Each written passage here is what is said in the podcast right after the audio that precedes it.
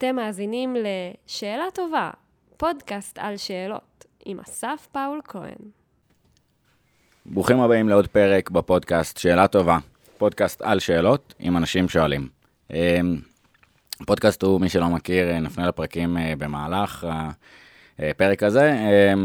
פודקאסט על שאלות, לנסות להבין את היכולת האנושית לשאול שאלות. את עידי אירחתי בפרק לפני שנה וחצי, שנתיים, על נושאים שהיום נדבר עליהם בהפיכה המשטרית, החקיקה המשפטית, רפורמה משפטית, מה קורה עם זה עכשיו.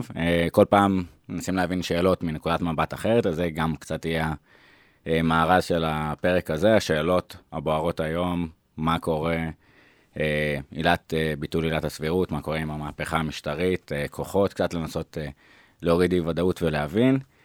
את עורך דין הידי נגב מהתנועה לאיכות השלטון אני מכיר עוד מהצבא, היינו ביחד בצוות.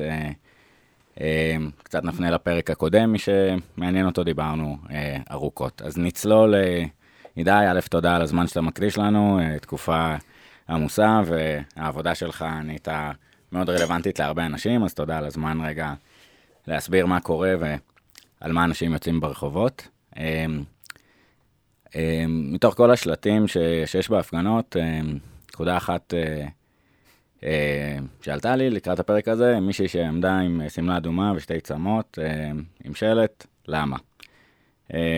ובאמת בואו ננסה להבין, כי הגענו למצב שאנחנו מסתכלים עליו רגע מהצד, שהוא אבסורדי, של חסימות כבישים והתגור של החוזה החברתי, ובאמת מחאה חסרת תקדים שקוראת לעצור את מה שקורה, והמצב הגיע לידי כך, כן? אז בואו נתבונן קצת בשאלות. אז נתחיל קצת, אמרתי חקיקה משטרית, חקיקה משפטית אולי זה המונח הכי ניטרלי, מצד אחד רפורמה משפטית, ומצד שני אומרים הפיכה משטרית, אז קצת תסביר לנו מה זה כולל, איפה עילת הסבירות נכנסת בתוך זה, מה התוכנית של אותה הפיכה משטרית, כי נשאלת השאלה אם מבטלים את עילת הסבירות, למה? מה הדברים הלא סבירים, או לאן זה הולך? אז תודה רבה על הזמן שלך, עידי, תעשה לנו קצת סדר. למה? כן, אז, אז, אז נתחיל ב- בעצם מהי ההפיכה המשטרית. נמשיך עם למה זאת הפיכה משטרית, ואני חושב שאחר כך אולי נגיע, אם, אם יהיה לנו מספיק זמן, ל- למה האינטרסים ש- שפועלים שם, אבל ההפיכה המשטרית, או תוכנית לוין, או הרפורמה, זה בעצם אה, צבר של אה, חוקים, ביניהם אה, שינויים של חוקי היסוד אה, של המדינה, שבעצם אה, קובעים פה סדר אחר, שונה, שמשנה את האיזונים והבלמים של המדינה, אה, והוא לטעמנו הפיכה משטרית אה, פר אקסלנס, מעבירים בעצם את הכוח אה, ממקום אחד שהוא חסר בו, למקום שהוא כמעט הופך להיות בלתי מוגבל.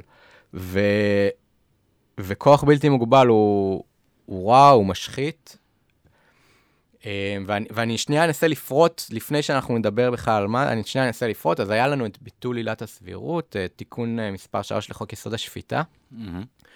אה, שבעצם לא מאפשר לבית המשפט לדון ולהכריע בעילות של סבירות על החלטות הממשלה, החלטות שרים, החלטות קיצון. זאת אומרת, מה זה סבירות? זה, זאת אומרת, זה עילה שמשתמשים בה כדי בעצם להעביר ביקורת שיפוטית, לפקח, לבלום, החלטות ופעולות מאוד מאוד קיצוניות, מאוד קיצוניות שהן מחוץ למתחם הסבירות, שהן משהו שלא הגיוני שהוא יהיה. היא כוללת בתוכה גם, אה, לרבות השנים, גם עוד כל מיני עילות אחרות, ניגוד עניינים ושרירותיות, ו, אה, עניינים זרים, אה, שיקולים ש... זרים, אה. עוד כמה, ו, אבל, אבל כ, כעילה היא בעצם אה, עילה עיקרית במשפט המנהלי, אגב, כל מדינות המשפט המקובל, זאת אומרת, אה, בריטניה, אוסטרליה, קנדה, ארצות הברית, עושים בשימוש אה, בתי המשפט. אה, ש... ש... בוא נאתגר טיפונת, אני אתן זה או אחרי? אוקיי, אה, אוקיי. אה, אז אני אשאל, אה, רק באמת, ב, בעניין הזה אומרים אה, בלימודי אזרחות, אה, דמוקרטיה, והרבה צועקים דמוקרטיה, ניתן איזה מקום לזה, כי זה מדובר פה לעשות סדר באיזונים ובלמים. אני אגיע לזה, ה... אני רוצה רק לפרוט okay. את ההפיכה המשטרית, ואז mm-hmm. אני אגיע ללמה למה זה הפיכה משטרית. בחלק מההפיכה, ואולי גולת, גולת הכותרת של ההפיכה, אה, זה שינוי הרכב הוועדה לבחירת שופטים. Okay. זה אז... עוד לא קרה, mm-hmm. נכון להיום. אה, זה הרכב הוועדה לבחירת שופטים, זה ועדה עצמאית לצורך העניין, עומד בראשה שר המשפטים, אבל ההרכב שלה הוא תמעיל שכולל חברי כנסת, שרים, נציגים מקצועיים, מלשכת עורכי הדין ושופטים. והרעיון שלה שהיא אה, קיימת ב- בהרכב זהה מקום המדינה, יותר נכון מ-אלף תשע מאות חמישים ושלוש, היה בעצם לנתק את הפוליטיקה מבחירת השופטים, ולבחור שופטים שיהיו נטולי שיוך פוליטי ושופטים שהם מקצועיים וברמה הכי גבוהה שאפשר, כי באמת הם נדרשים לעשות uh, מלאכת עבודה משפטית מאוד מאוד מורכבת. אז חוץ מהרכב הוועדה לבחירת שופטים, ו- ושזה גולת הכותרת של ההפיכה המשטרית, um, יש עוד עניינים של חוק היועמ"שים, של בעצם למנות uh, uh, יועצים משפטיים מטעם, שלא יהיה מי שיגדיר את uh, גבולות החוק לממשלה, אלא שזה יהיה מישהו מטעם הממשלה, לפצל תפקיד היועמ"ש, כדי להחליט, להחליש בעצם את היועצת המשפטית לממשלה, ש, שקובעת את גבולות הדין בהתאם אה, אה, לחוק, אה, למסגרת החוקית. י, אנחנו כבר באמצע של הכפפת המשטרה תחת השר לביטחון לאומי, שמה ההבדל בין זה לבין הצבא, שנמצא תחת שר הביטחון, שהצבא פועל כלפי חוץ, והמשטרה פועלת כלפי פנים, ולכן כשהמשטרה נמצאת תחת גורם פוליטי, היא בהכרח פועלת נגד אזרחים, אזרחי המדינה, ויש קושי מאוד מאוד מאוד גדול עם האפשרות לחלק פקודות, להחליט על חקירות, מעצרים, פיזור הפגנות, מחאות, בגלל שיקולים פוליטיים.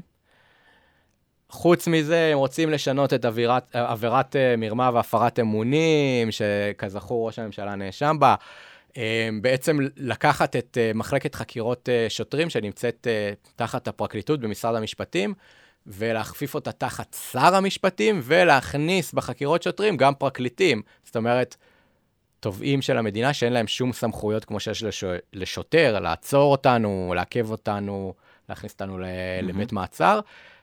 לאנשים שמקבלים החלטות אם לדבוע או לא לדבוע, אם יש מספיק ראיות. אז גם להכניס אותם, תחת האפשרות לחקור אותם באופן מיוחד.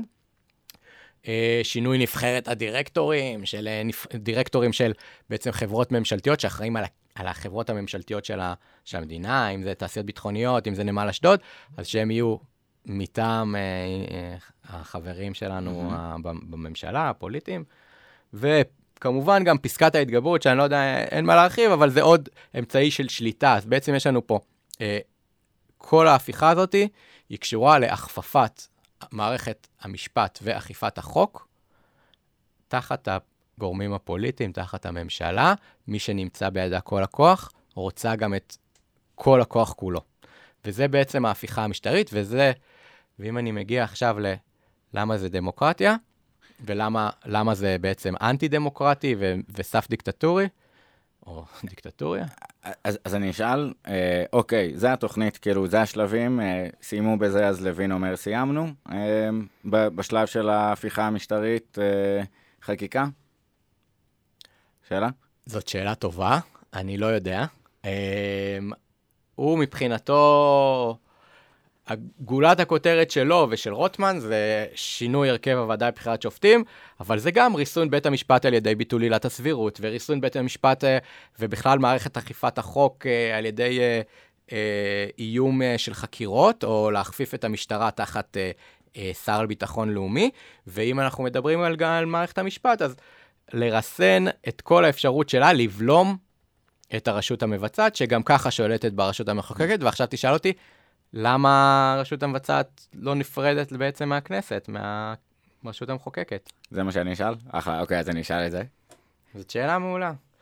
ובעצם מקום המדינה יש לנו בעיה מובנית בשיטה שלנו, ותכף נגיע למהי דמוקרטיה, או לפני. לא, אז, אז, אז קצת לפני, כאילו באמת, אה, הרבה פעמים עושים רדוקציה לדמוקרטיה, שלטון העם, אה, הרוב קובע, אנחנו יכולים... אה, זכינו במנדט, שישים וארבעה מנדטים כרגע, או חמישים ואחד אחוז, ארבעים ושמונה אחוז לא משנה, המנדט אצלנו, הקמנו את הממשלה מתוך, מתוך הכנסת, הנבחרת, הרשות המחוקקת, הרשות המבצעת, הממשלה בהגדרה שולטת בכנסת, ויותר עם המשמעת הקואליציונית והגושים, אז זה הקצנה לשני הצדדים, ואין פלורליזם של שיח ומורכבות של הדבר הזה, וכנסת מאוד חלשה, אז קצת באמת ננסה למרכב את השיח סביב מהי דמוקרטיה. בעצם יש פה דיון על חלוקת כוח בין הרשויות, בין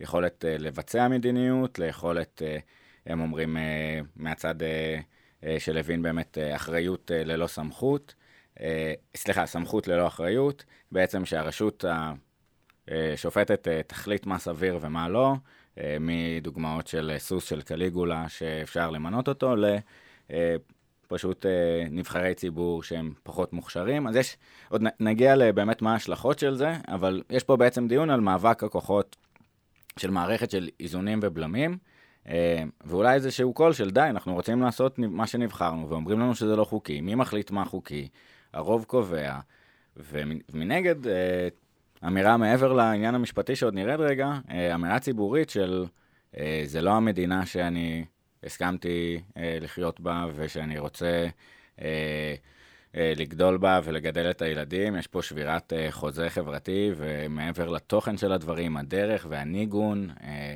ובאמת, כאילו, אין בוגר אחראי, יש אינטרס של שני הצדדים ללבות את הלהבות וההתנהגות של אנשים בחברה, יד היד הטרפת, ימים היסטוריים. אז מהי בעצם דמוקרטיה ליברלית מעבר לשלטון העם וכן, הרוב קובע? מהמם, אז באמת ענית על התשובה, כי כי דמוקרטיה היא לא רק הרוב קובע, ואנחנו יודעים את זה גם לא מהדמוקרטיות הליברליות המערביות, אנחנו יודעים את זה גם מהדמוקרטיות של, ש, שהמציאו את הדמוקרטיה של יוון העתיקה ושל רומא, בעצם גם שם היה אה, עיקרון אולי הכי חשוב של ביזור הכוח, אה, ומתוך הבנה שהכוח לא יכול להיות בלתי מוגבל אצל בן אדם אחד. כבר אז היה שני קונסולים ברומא, והיה סנאט, אה, והיה מועצה של סקנים, אה, והיה...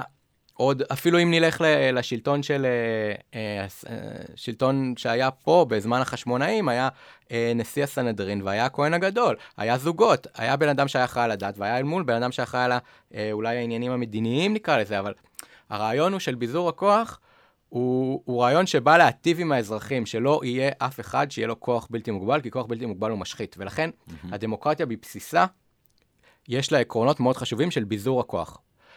לצד זאת, דמוקרטיה היא לא רק הרוב קובע, היא גם אה, שמירה על זכויות המיעוט, וזה באמת משהו שהתפתח אה, עם השנים, ואם נלך למונטסקיה, אה, המאה השבע עשרה, אז בעצם הוא הגה את הסיפור הזה של שלוש רשויות, שכל אחת מאזנת ובולמת את השנייה, mm-hmm.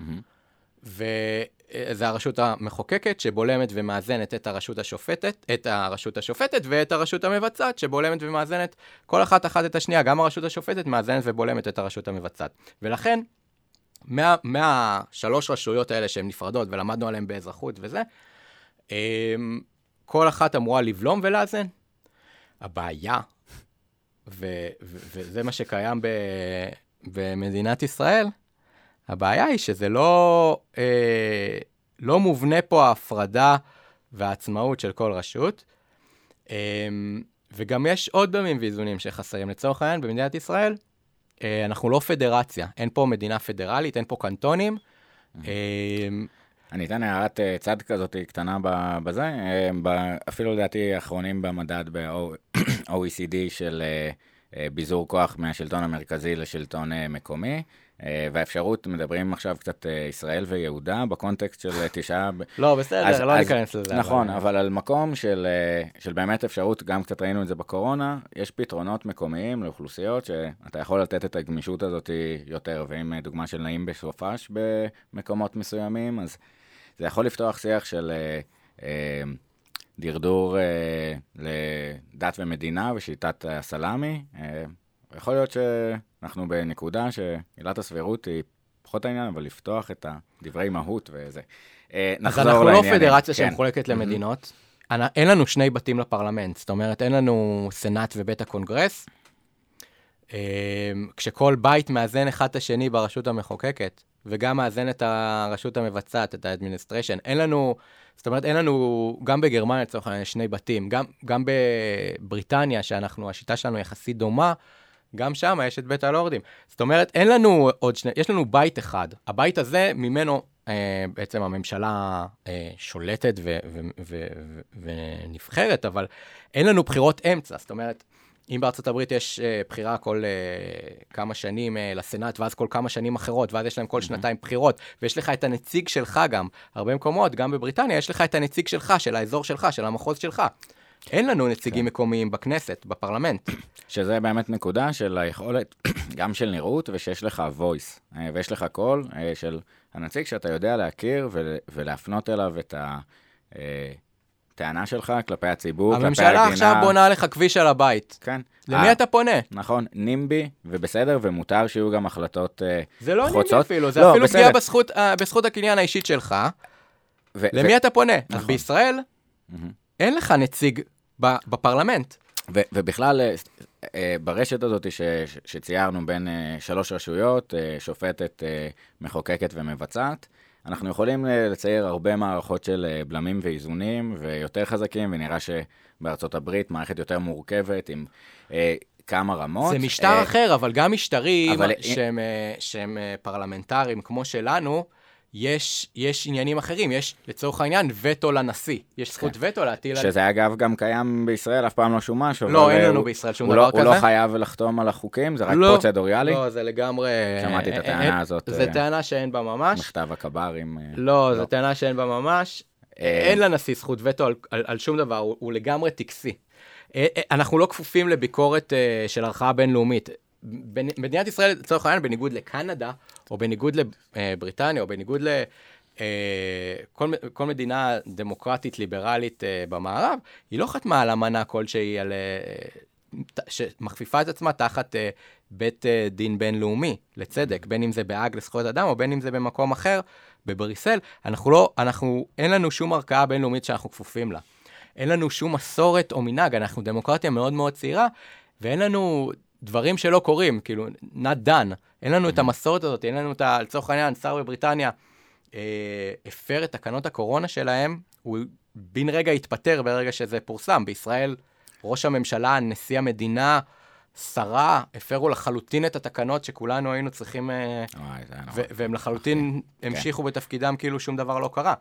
אז, אז זאת אומרת, הרבה מהבלמים והאיזונים שיש בדמוקרטיות, חסרים בישראל. אבל מה הכי חסר? רשות מחוקקת. עוד יותר. אה, חוקה. אה, נכון, נכון. חוקה. החוקה, הדבר הזה שמגילת זכויות האדם, ששומרת על זכויות הפרט הכי יסודיות בקיום האנושי שלנו, הזכות לחיים, דברים כאלה, אין לנו. יש לנו בעצם את החלטת הררי, שקבע ש... החוקה תיכתב פרקים פרקים, הרי בהכרזת העצמאות אמרו תיכתב חוקה. מאוד יפה, כן, ניתן איזה חודש, זה נפל, אגב, גם על החרדים, אני חושב, בזמנו. לחלוטין. ואני חושב שזו נקודה, עוד מעט נגיע עוד בהמשך, אבל לנקודה חוקתית, ומה החוזה המשותף שלנו, ויש פה עניינים של דת ומדינה ושוויון, והגיע הזמן, רגע, לדבר כולנו לשם מה התכנסנו, ואיזושהי תמונת עתיד משותפת.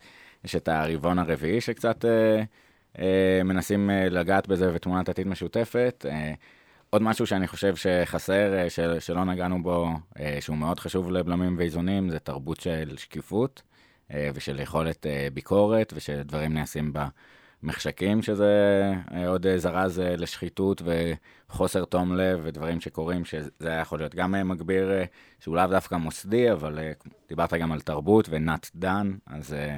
אני רוצה רק לגעת בה, אמרת, תכף ניגע בחוקה גם, אבל אמרת, הממשלה שולטת בכנסת, ושמעתי, אנשים מתווכחים איתי, בעצם כל בן אדם שהיה בכנסת יודע לחלוטין ש...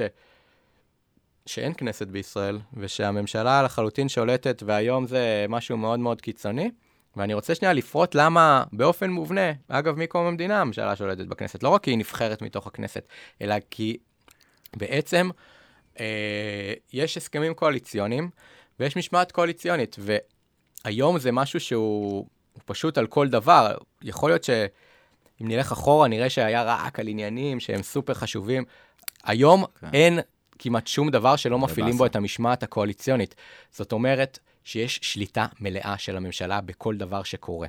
וזה קורה בעיקר בוועדת השרים לענייני חקיקה. זאת אומרת, כל הצעת חוק שאתה רוצה את הסכמת הממשלה, הקואליציה, כי היא שולטת בכנסת, ברוב שלה המובנה, אתה חייב להעביר לוועדת שרים לענייני חקיקה, אבל ועדת שרים לענייני חקיקה זה שרים שיושבים מחליטים איזה חוק יעבור ואיזה לא. כן. הם ממלאים את התפקיד של הכנסת.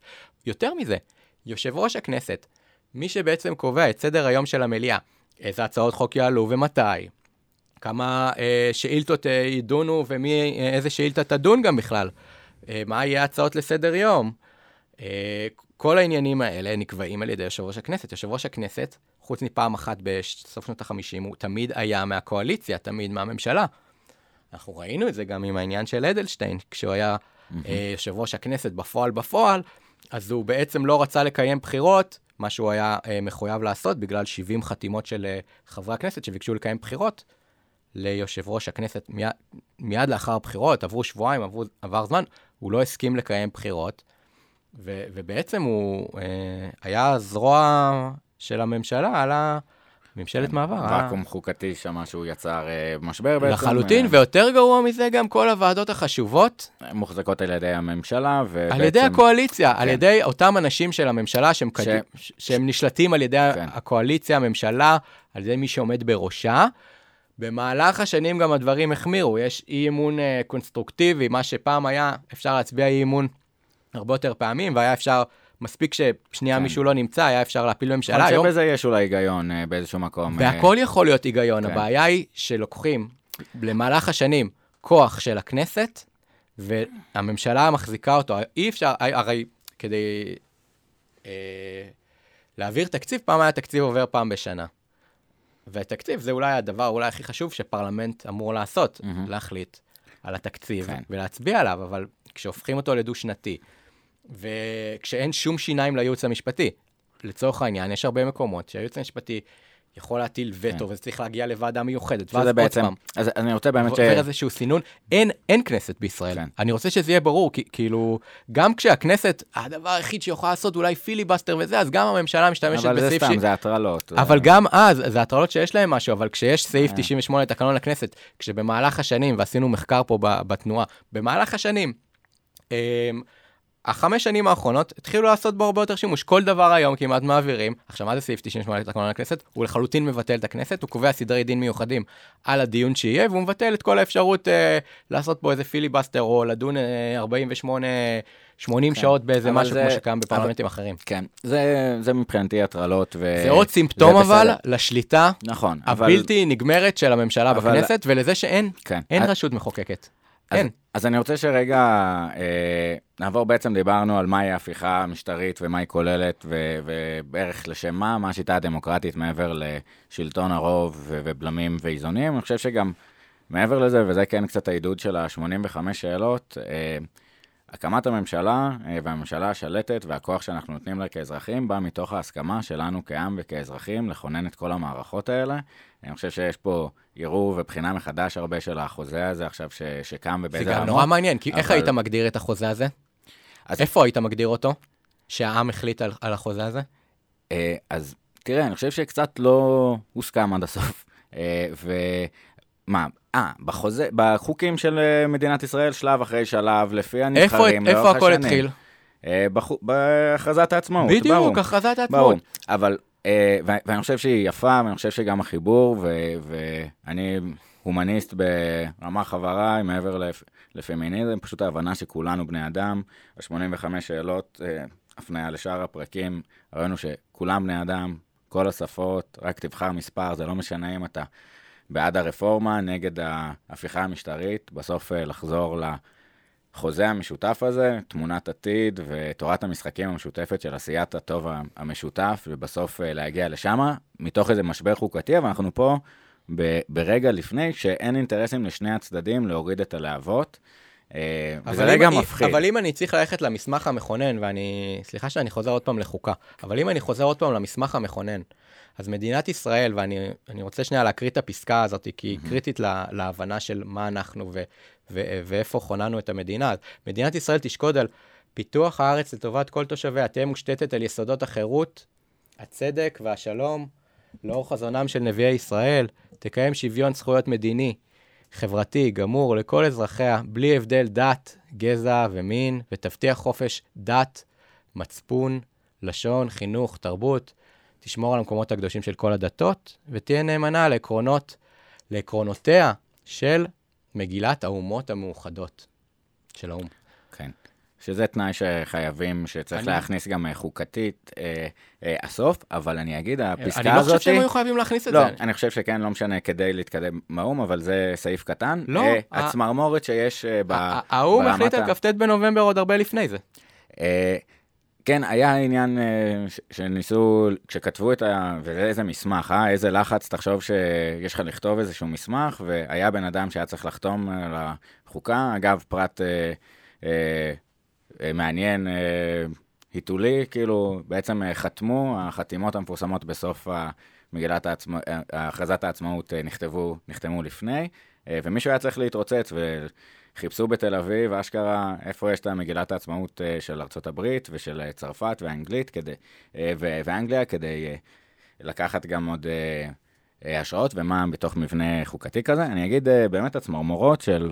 איזה מדינת מופת רצו לבנות פה, של המשפט הזה, הוא יפה יפה, ועל הנגזרות המשפטיות של זה, אני חושב שהאתגור עכשיו של חלק מהעם, ושוב, זה החלוקה של חצי וחצי, אני לא מסכים איתה, וגם שמאל וימין והמחנאות, יש פה הרבה אינדוס כזה רעיוני קשה של אינטרסים לעשות קבוצת פנים וקבוצת חוץ, אז... אז החינון של הדבר הזה הוא uh, חשוב, uh, של לייצר הסכמה. ו- מה... וההסכמה, אבל היא לא הגיעה אחר כך על, על כינון אז... החוקה, אבל, אבל כן, כן כוננו בהסכמה, בהחלטת הררי, חוקי היסוד, וחוקי היסוד הם פרקים פרקים מתוך החוקה. ויש לנו את חוקי היסוד, אבל הם לא מכילים מגילת זכויות אדם. זאת אומרת, הם... עקרון השוויון, השוויון, הזכות לשוויון, לא קיימת בשום חוק יסוד. חופש הביטוי לא קיים. זכות המחאה לא קיימת, הזכות לפרטיות לא קיימת, חופש הדת, חופש מדת, אלה דברים שלא הוגנו מעולם. ש, שבסוף אני חושב שכל כך הרבה קשב של אנשים אה, וזמן של אנשים מושקע בתקופה הזאת בהפגנות ובמחאות ומצד שני ולשמוע חדשות ולהתעניין. אבל מי נתן ו- בסוף? ו- ואני אומר, למה לא לנצל את הזמן הזה כדי להגיע להסכמות על דברים שהם בעייתיים והם קשים ועולים פה הנקודות של הפרדת דת ומדינה, אה, חופש... אה, Uh, הפרטיות, אז עכשיו uh, הוגש uh, העניין uh, של פגסוס ודברים שצריך uh, uh, לבדוק. אני חושב שיש פה עניינים של חוזה בין האזרח למשטרה, למדינה, ש- שנפתחים, ומה uh, שאנחנו רואים עכשיו באלימות uh, ב- uh, של השוטרים, uh, אבל אני רוצה להגיע ל- ל- שנייה, למקום שאנחנו אתן... נמצאים בו. כן, אז אני אתן איזה. Uh, המסקנה היא לא, uh, הנה יופי, עכשיו מרביצים לפריבילגים, או כמעט לא מרביצים להם, או רק ככה.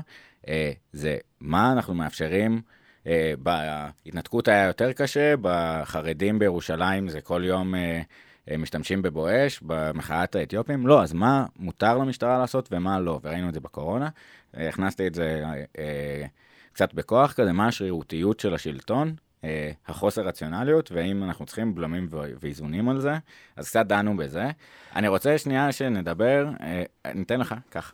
אז, אז, אז באמת, אם אמרנו שאין לנו חוקה, אבל עדיין יש לנו זכויות, אנחנו בדמוקרטיה, נכון? למה? לא יודע, למה? מי הגביל? אמרנו, יש רשות מבצעת, יש ממשלה בלתי מוגבלת. מי, מי, מי, מי בעצם היום הוא הבלם והאיזון היחידי? היום, מקום המדינה, הבלם והאיזון היחידי בשיטה שלנו. כן, אז בית המשפט העליון, או בית המשפט... תודה, אוקיי. ולמה? למה זה קורה בעצם מקום המדינה? למה? הסיבה היא... שבשיטה שלנו המובנית ושנבנתה לאורך השנים, אין לנו בלמים ואיזונים אחרים, ו- וציינו, וציינו ש- שהם חסרים, אבל בעצם מקום המדינה בגץ לקח על עצמו את התפקיד הזה מ- מ- מכורח הנסיבות. זאת אומרת, אם אתה מדבר על חופש הביטוי, אז, אז נלך לפסק דין כל העם, mm-hmm. משנת אלף תשע מאות חמישים ושלוש, עיתון קומוניסטי ש- של מפלגת מקי, שמי שזוכר, אז בן גוריון אמר, בלי מקי ובלי חירות, עיתון קומוניסטי שמפרסם את מרכולתו לאזרחים, נסגר בצו על ידי שר הביטחון, הכל יכול, בן גוריון, ו... והוא מגיש עתירה לבגץ. הוא אומר, חופש ביטוי. מאיפה השופטים לוקחים חופש ביטוי? מאיפה הם אומרים, אנחנו מדינה דמוקרטית, אמור להיות פה חופש ביטוי? מאיפה? הרי אין חוק, אין חוק יסוד כבוד האדם וחירותו שנחקק, שכונן רק ב-תשעים ושתיים, ומכבוד האדם אפשר להסיק שמגיע חירות, או לצורך העניין חופש ביטוי. אוקיי, אז מאיפה? אז הם אומרים, הולכים, מגיעת העצמאות, אמרנו, אנחנו באנו פה להקים מדינה דמוקרטית, אז יש לנו פה חופש ביטוי. יש לנו חופש ביטוי. אתה לא, אתה לא יכול לסגור עיתון. אוקיי, ו- ובאמת אנחנו רואים פה שימוש שבכל מיני פסקי דין, גם דיברנו בפרק הקודם על אליס מילר, ומקומות ש...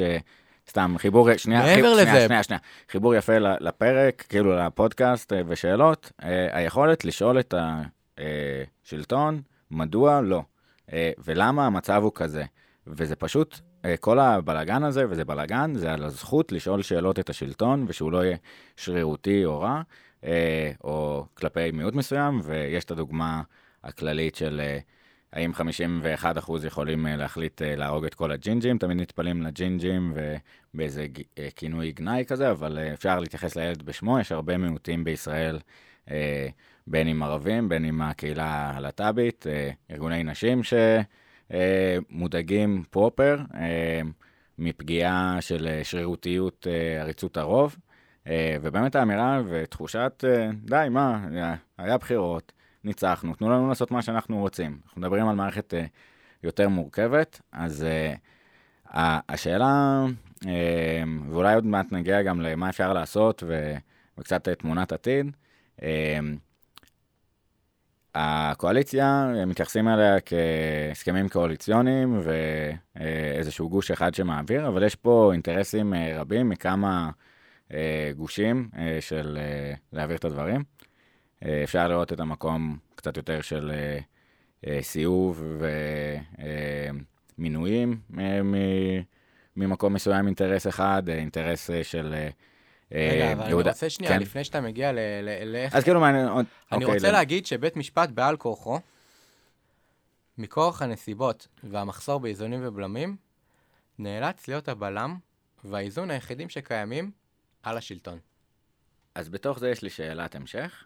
האם אפשר לבנות מערכת בתוך הרפורמה אמיתית של הוספת בלמים ואיזונים שונים, שלא מתוך מערכת בית המשפט, ו... אולי בצמצום עילת הסבירות, שחלק מהדברים, זה לא יהיה טיעון שאפשר כלפי החלטות ממשלה לצורך העניין, אולי מינויים כן, אתה תוכל לעשות סדר בעצם באופציות בפשרה שהיה דיון עליה עכשיו, אז קצת בנקודה הזאת. לחלוטין, אני, אני, אני, אני אקדים את מה שרציתי להגיד בסוף, אבל יש פה הזדמנות פז... לכונן חוקה. אז אוקיי, אז נגיע לזה ואיך אפשר לעשות, ואני חושב שבסוף זה כן אה, חידוד של שאלות הבסיס, ואיפה היו המחלוקות והקונפליקטים של אה, הקמת אה, אה, חוקה, אבל אה, גם קצת במקום של, ה... אני פותח את זה קצת, דיברנו בפרקים הקודמים, ובכלל על קבוצת הפנים וקבוצת החוץ, וגם במחאה הזאת יש הרבה שימוש בקבוצות פנים וקבוצות חוץ, אה, הרופאים החלוקים הלבנים, יש לך איזו תחושת שיוך בתוך כל המחאה הזאת, אבל אני חושב שאפשר לפורר את זה, וקצת ההבנה שכולנו בני אדם, תוסיף על זה את העברית, תוסיף על זה את הקמת בית יהודי בארץ ישראל, לעם הציוני אחרי, העם היהודי אחרי השואה, די מגניב, בואו נעשה שיהיה פה טוב, תבחרו מספר בין אחד לשמונים וחמש ונבנה אחר כך, ומה אנחנו רוצים שיהיה, אז... החשש והחרדה שעלו פה, זה שלא מעבירים חוקים סתם, וההפיכה המשטרית היא כדי לקדם אג'נדות מסוימות. לפי התפיסה שלך, ממה אתה חושש, מה ההורדת החסמים האלה תאפשר בעתיד שלא מתאפשרת היום, מה האינטרסים השונים של מפלגות שונות בקואליציה בשינוי שיטת הממשל, כדי שתאפשר להם לעשות אילו דברים. אז, אז, אז שנייה לפני האינטרסים שלהם, אני רק רוצה להגיד שהסיפור הזה שבית משפט הוא הבלם היחידי, הוא הביא על עצמו גם בעצם את מי שנמצא בשלטון ולא רוצה בלמים. נכון, וזה מובנה, כאילו, אני חושב שגם מאבקי כוח מובנים בתוך הרשויות של ניסיון אה, להגיד יותר, אה, ושיהיה לך יותר כוח, וזה מובנה בתוך הדיון. אני חושב שגם יש משהו אה, שאפשר לעשות התאמות, אני כן לוקח אה, שורשים דווקא יותר שמרניים, אה, ומצחיק שהרבה אה, מהתנועה אה, שמרנית, פתאום רוצים להגיש את הרפורמה, והרפורמה נורא מהר לעשות את זה בצורה מהירה ושינוי, אנחנו רואים את הוויברציות החברתיות שזה מייצר בדרך שעושים את זה, ולא דרך הסכמה רחבה. כן, זה מעלה שאלות האם הם שמרנים באמת או, או לא. תראה, דוגמה של... אני חושב שיש פה גם עלייה של הרבה קולות בחברה הישראלית, ואסף סגיב, מישהו ששווה לקרוא כבסיס שמרני, אינטלקטואלי, ימין, של ניתוח המצב וריבוי דעות והעמקת השיח פה קצת. אז אני כן אשאל, עידי, מפני מה אנחנו רוצים ש... שהחתול לשמור על השמנת? מה החששות ש... שיתאפשר כשאין לנו את הבלמים האלה?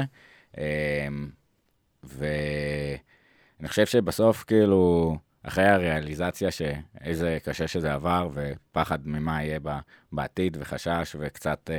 עליות מדרגה בשני ויכוחים בחברה הישראלית, ופה בתשעה באב, אז שכן בסוף יהיה איזשהו רגרסיה לתנועות של הידברות וחוקה בהסכמה והבנה שכולנו בני אדם. בסוף מלחמת אחים הזאת היא מלחמת אזרחים, רעיונית ומתודלקת, אבל סופה בעזרת השם ובעזרתנו לשבת ולדבר.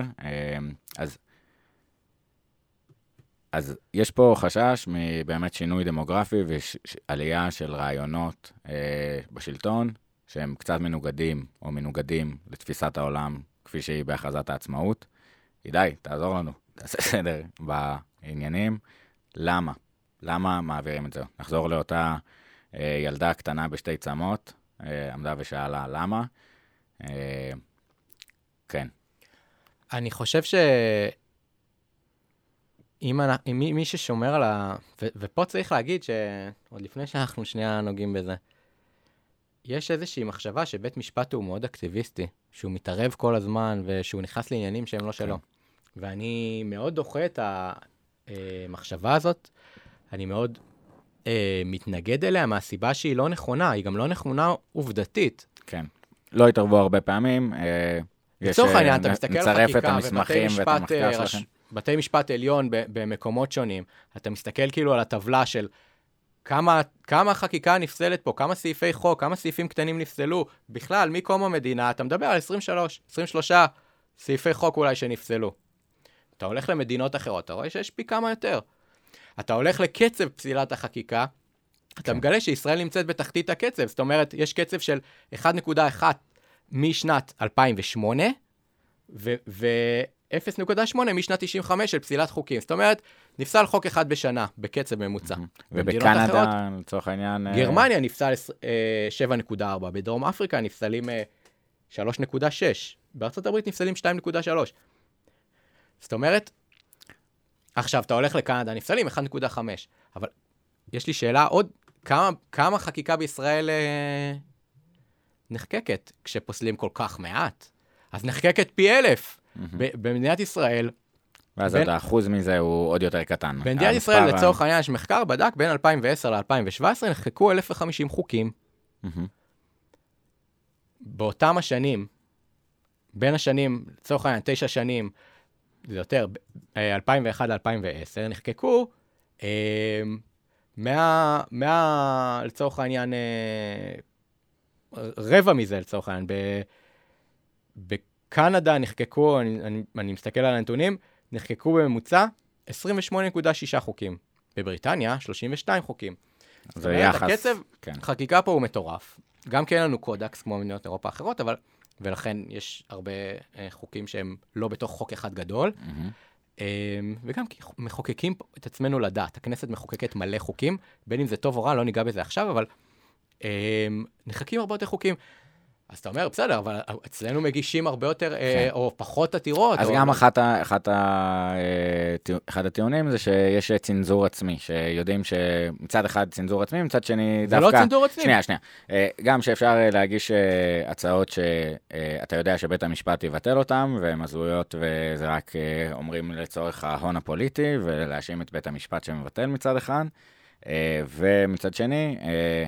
צנזור עצמי, שיודעים שזה יבטל, אז לא מוגש. ושוב זה מחזיר אותנו למה אם, למה צריך לבטל את הסבירות, מה לא סביר שרוצים לעשות, או מה הכוח של פיצול היועמ"שים. אני אגיד, אה, בחלק אה, מהטיעונים זה יכול להישמע הגיוני, אני רוצה מישהו שגם עובד איתי, ואנחנו אה, יודעים דווקא, גם זה שאלות ממלחמת העולם זי, יש מישהו במוסד אה, ששואל, רגע, מה, מה אם, והדבל זה אדווקט.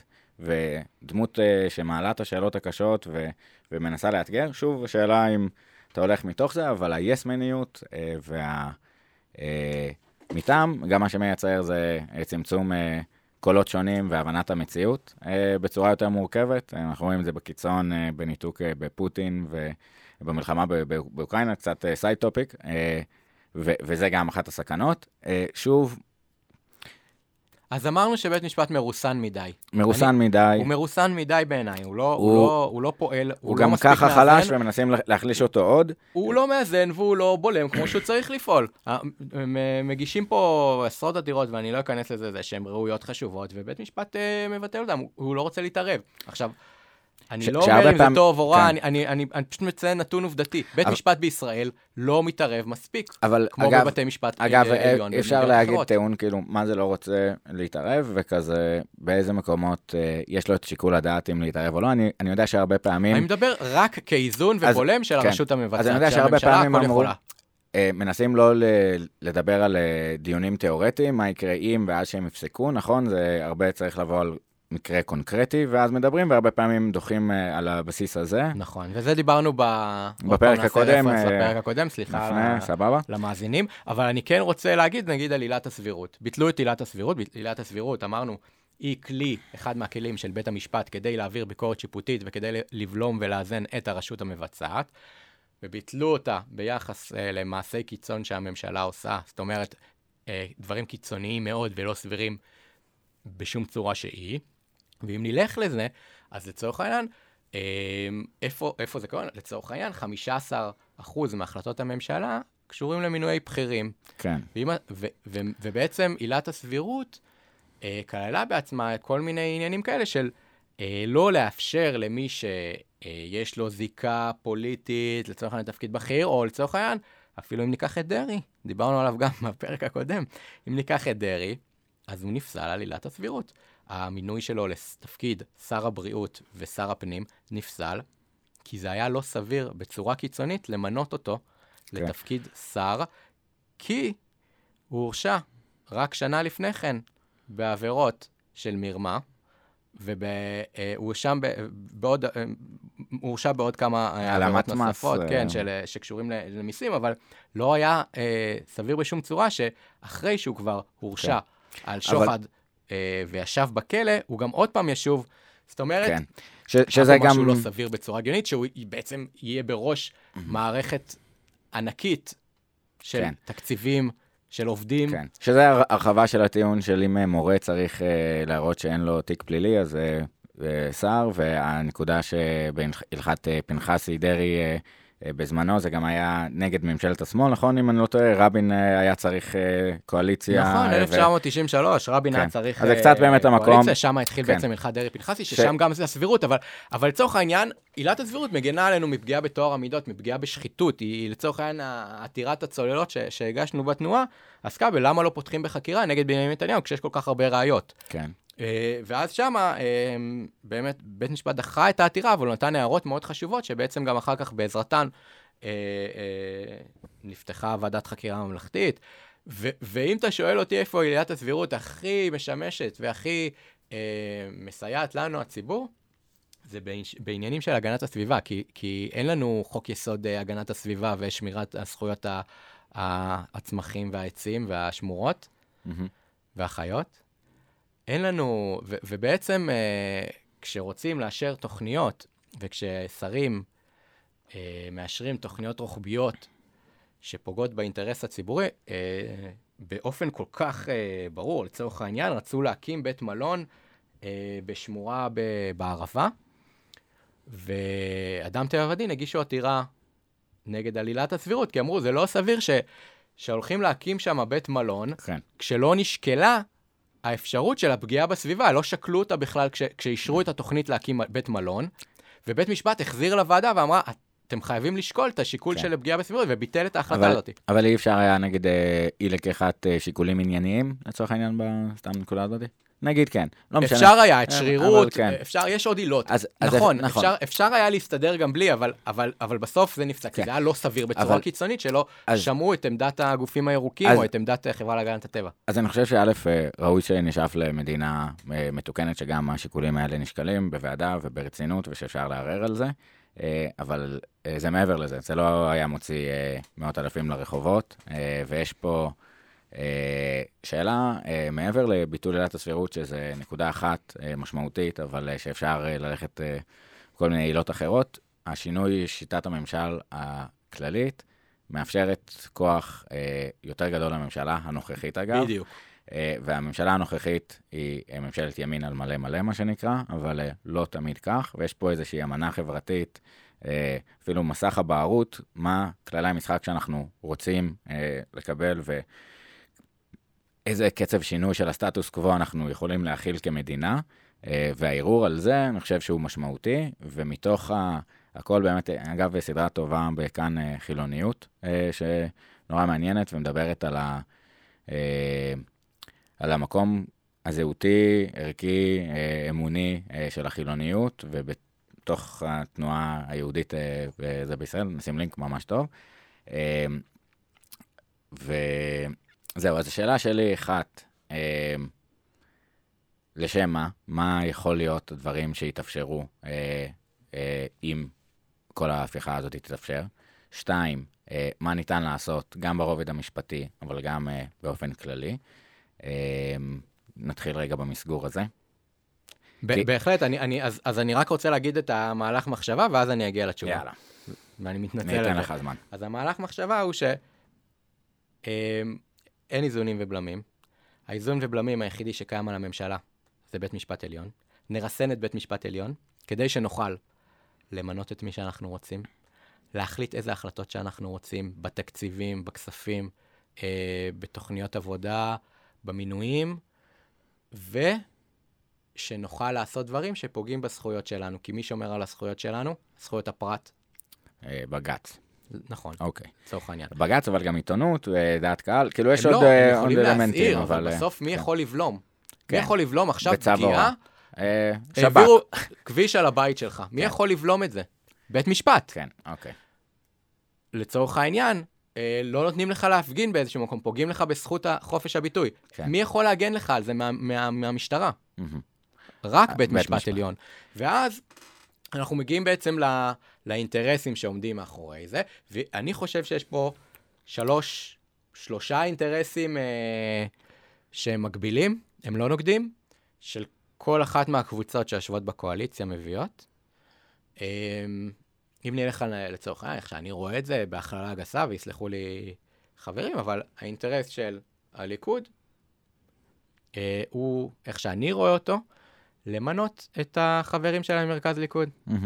ולמנות אנשים שיש להם זיקה פוליטית לשר, אנשים שיוכלו לקדם אותם במרכז ליכוד, לתפקידים בכירים, חלוקה של ג'ובים. כן, עם... מתוך המערכת של הפריימריז, מתוך המבנה כוח, ומתוך הת... התרבות קצת, וגם uh, נוסיף uh, חלק uh, uh, בכירים במערכת uh, הליכוד, uh, גם בתהליכים עם מערכת המשפט, וגם שם אני חושב שיש uh, אינטרסים. לחלוטין, יש ראש ממשלה, uh, מואשם בפלילים, הסתה שלמה נגד מערכת המשפט, הלא עוול בכפה. אוקיי, נעבור לציונות הדתית. מה האינטרס שלהם? אז אני חושב שזה באמת באמת ירושה שקיבלנו מ-שישים ושבע, מהנקודת החלטה, האם אחרי מבצע המוקד להמשיך או לא בנקודה מסוימת, או ירושה של לייבוביץ', וזה... רואים קונפליקט בין דמוקרטיה לתהליך של כיבוש ושלטון צבאי באיו"ש, קצת תקציבים, העברה של כן, תפיסת עולם של השר סמוטריץ' של מדינת... לגנוב אדמות, לגנוב אדמות של פלסטינים, אדמות פרטיות. אז זה בעיקר, ואני אתן לך לפתח, זה גם באמת פה בסוף הטיעון, הג'ינג'ים, אני חושב שלפרק את זה. רגע, שנייה, לא. הג'ינג'ים קוראים להם פלסטינים. לא, רגע, פלסטינים, ערבים, הם מחזיקים באדמות פרטיות שלהם. עוד בית משפט קיבל את עצמו, את ה... את הפרטיות שלהם על ה... על האדמה, במסמכים מסוימים, כן, במסמכים מסוימים לא. אז רצינו לעשות הפקעה כדי לשנות את תמונת... אגב, מי אוכף את זה? המינהל האזרחי. כן, צבא, כאילו. מה, מה סמוטריץ' עשה? אה, כן, פיצל את הסמכויות ושם הוא, שמה... הוא בעצם רצה לשים אנשים משלו, זאת אומרת, סמוטריץ' ו... ורוטמן הולכים בשני נתיבים מקבילים, איך שאני רואה את זה. סמוטריץ' רוצה בעצם להיות אחראי על גורמי האכיפה, שחס וחלילה לא, לא יוכלו לפנות יהודי כן. מאדמה פרטית. רוטמן הולך על, על השלב הבא, שלא יוכלו גם להעמיד לדין, שבית משפט לא יוכל בכלל זה, שיש שם אנשים מטעמו. כן, ו- ונוסיף בן גביר מהמקום של זה קצת... ימין פופוליסטי, גזעני, קיצוני של מוות למחבלים, גירוש משפחות, עשיית מה שאתה רוצה, שבעצם בית המשפט מגביל עכשיו.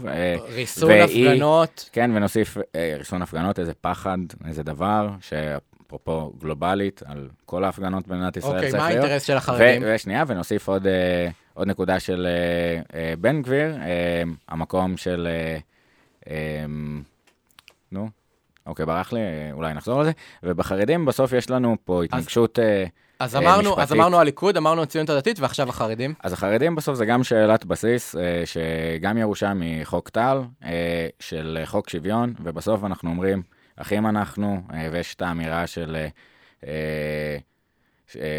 שבט שלא יצטרף לקרב, ואנחנו יוצאים לקרב, ותשבו כאן בלי להצטרף. כן, אבל זה לא רק חוק הגיוס. אבל מעבר לזה, אז זה גם חוק הגיוס, ועיגון חוק התורה כשירות משמעותי, כדרך לעקוף את זה, לפטור מגיוס. החלק העיקרי אצל החרדים, זה הסיפור של הקרקעות.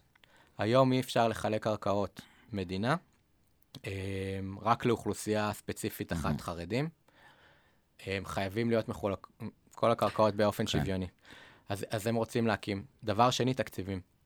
יש, אה, לצורך העניין, אה, היום ראיתי, אתמול פורסם אה, הצעת חוק, ש... או החלטה, הצעת החלטה של, אה, של אה, ענייני תחבורה, שבעצם חרדים, אה, בערים חרדיות ישלמו רבע ממה שמשלמים בערים אחרות.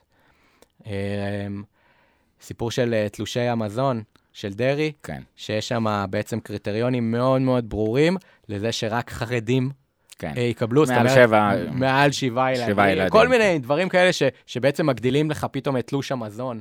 זה, זה, זה סיפור יפה, התלוש, התלושים האלה, כן. כי, כי זה התחיל במשרד הרווחה, באמת זה... על קריטריונים מאוד שוויוניים, של באמת מעוטי יכולת שיקבלו את האפשרות, והיה באמת דיון שלם, אם להביא חכות או להביא דגים, ואמרו, באמת יש אנשים שצריכים גם דגים.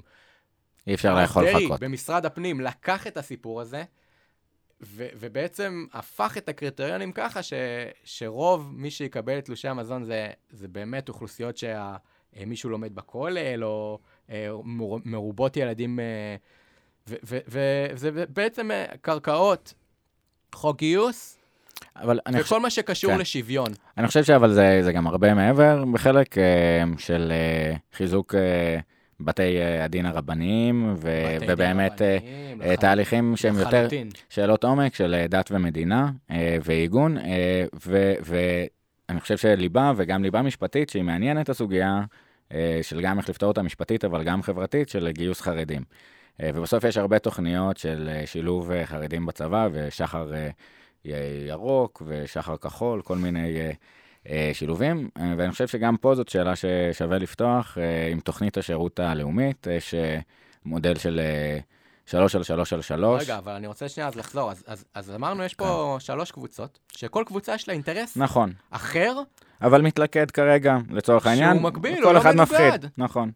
כי, כי, כי בעצם הכוח נמצא אצלהם בשלטון, הם יודעים שהם גם מבחינה דמוגרפית הם המשיכו להיות בשלטון, והם מבחינתם, רוצים את כל הכוח אצלהם, הם רוצים ו... בלי שום ריסון, כן. בלי שום אפשרות לבלום, בלי שום איזונים, שזה בעצם ההפיכה המשטרית. וזה, וגם זה, זה, שמעתי נקודה יפה, למה זה הפיכה? כי ההפיכה היא מבפנים. ההפיכה היא של הממשלה, היא של השלטון. ומהפכה זה... ומהפכה זה מבחוץ. כן. ויש פה הפיכה של השלטון שלוקח לו סמכויות שהם לא שלו, שהם של בעצם הבלם והאיזון היחידים מבית משפט עליון, שבשיטה שאין לה איזונים ובלמים כמעט, שהיא חסרה כל הפרדה בין הרשויות, בעצם יש פה השתלטות של כוח בלתי מוגבל, שהוא מסוכן.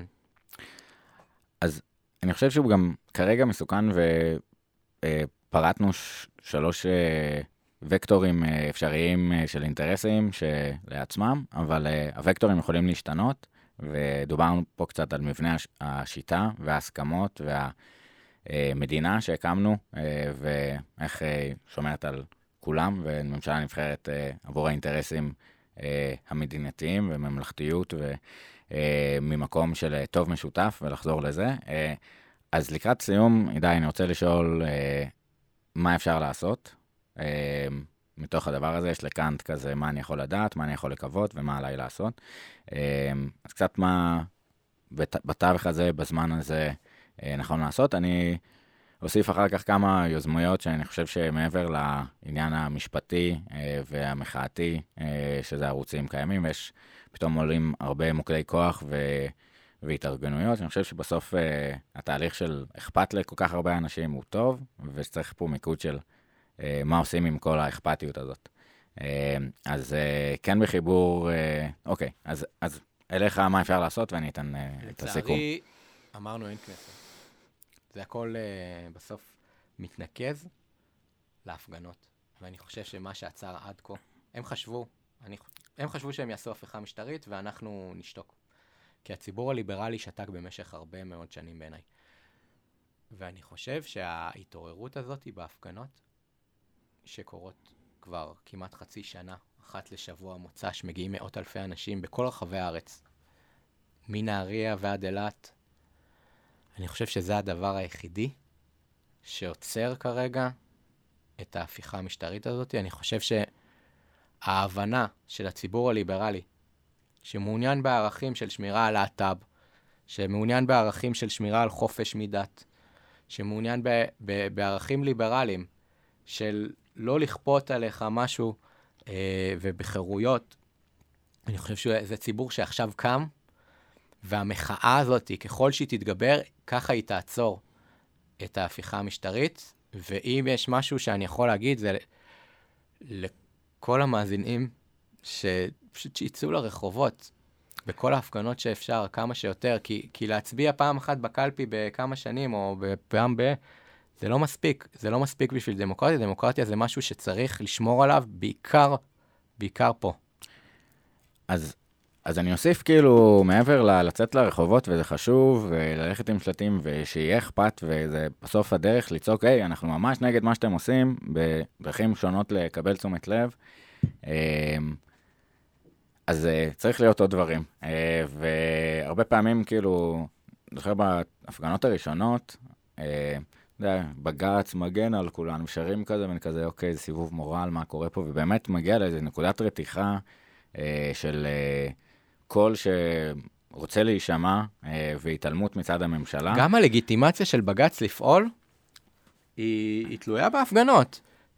נכון. ה- ה- ה- החוסר לגיטימציה של צד אחד לתת, אה, אה, על, אה, לבלום ולאזן אותו, היא, היא משהו שאסור לקבל. והלגיטימציה של בגץ לפסול תהיה גם בהתאם להפגנות, בעיניי לפחות, כי, כי ההסתה, ההסתה נגד בית משפט עליון כ, כבלם, היא הסתה מאוד קשה. כן, ובאמת, אתה יודע, זיהוי תהליכים ועלייה עם די ניין עכשיו, אמירות שהיו בעבר, ועכשיו לראות אותם בפועל. אני כן חושב ש... מעבר לזה, צריך לחשוב על יום המחר, ועכשיו זה סימבולי, וגם זה, תשעה באב, וממלכות ישראל, זה פחות או יותר הטווח זמנים שלהם, וכן לחזור לטוב המשותף ולהכרה אחת לשני, בסוף לבחור מספר בין אחד עד שמונים וחמש כיוזמה אחת לשיח בין אנשים, ולצאת רגע מהשיח של... בעד רפורמה, נגד הפיכה משטרית, הטוב המשותף היא שכולנו בני אדם. יש את יוזמה של לדבר שנכניס, של הידברות בשיחות זום עם אנשים משני הצדדים, ותנועות של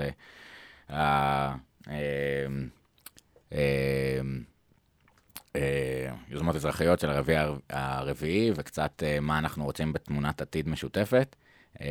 ואני חושב שעדיין קצת מאמין בזה שנוכל לעשות פה טוב משותף, וצריך לשנות את השיח. מפת האינטרסים של שני הצדדים היא לא להוריד את הלהבות, וזה נכון, וצריך אה, מחאה, וצריך אה, שהכל יישמע, אבל בסופו של דבר, אה, לשבת בחדר,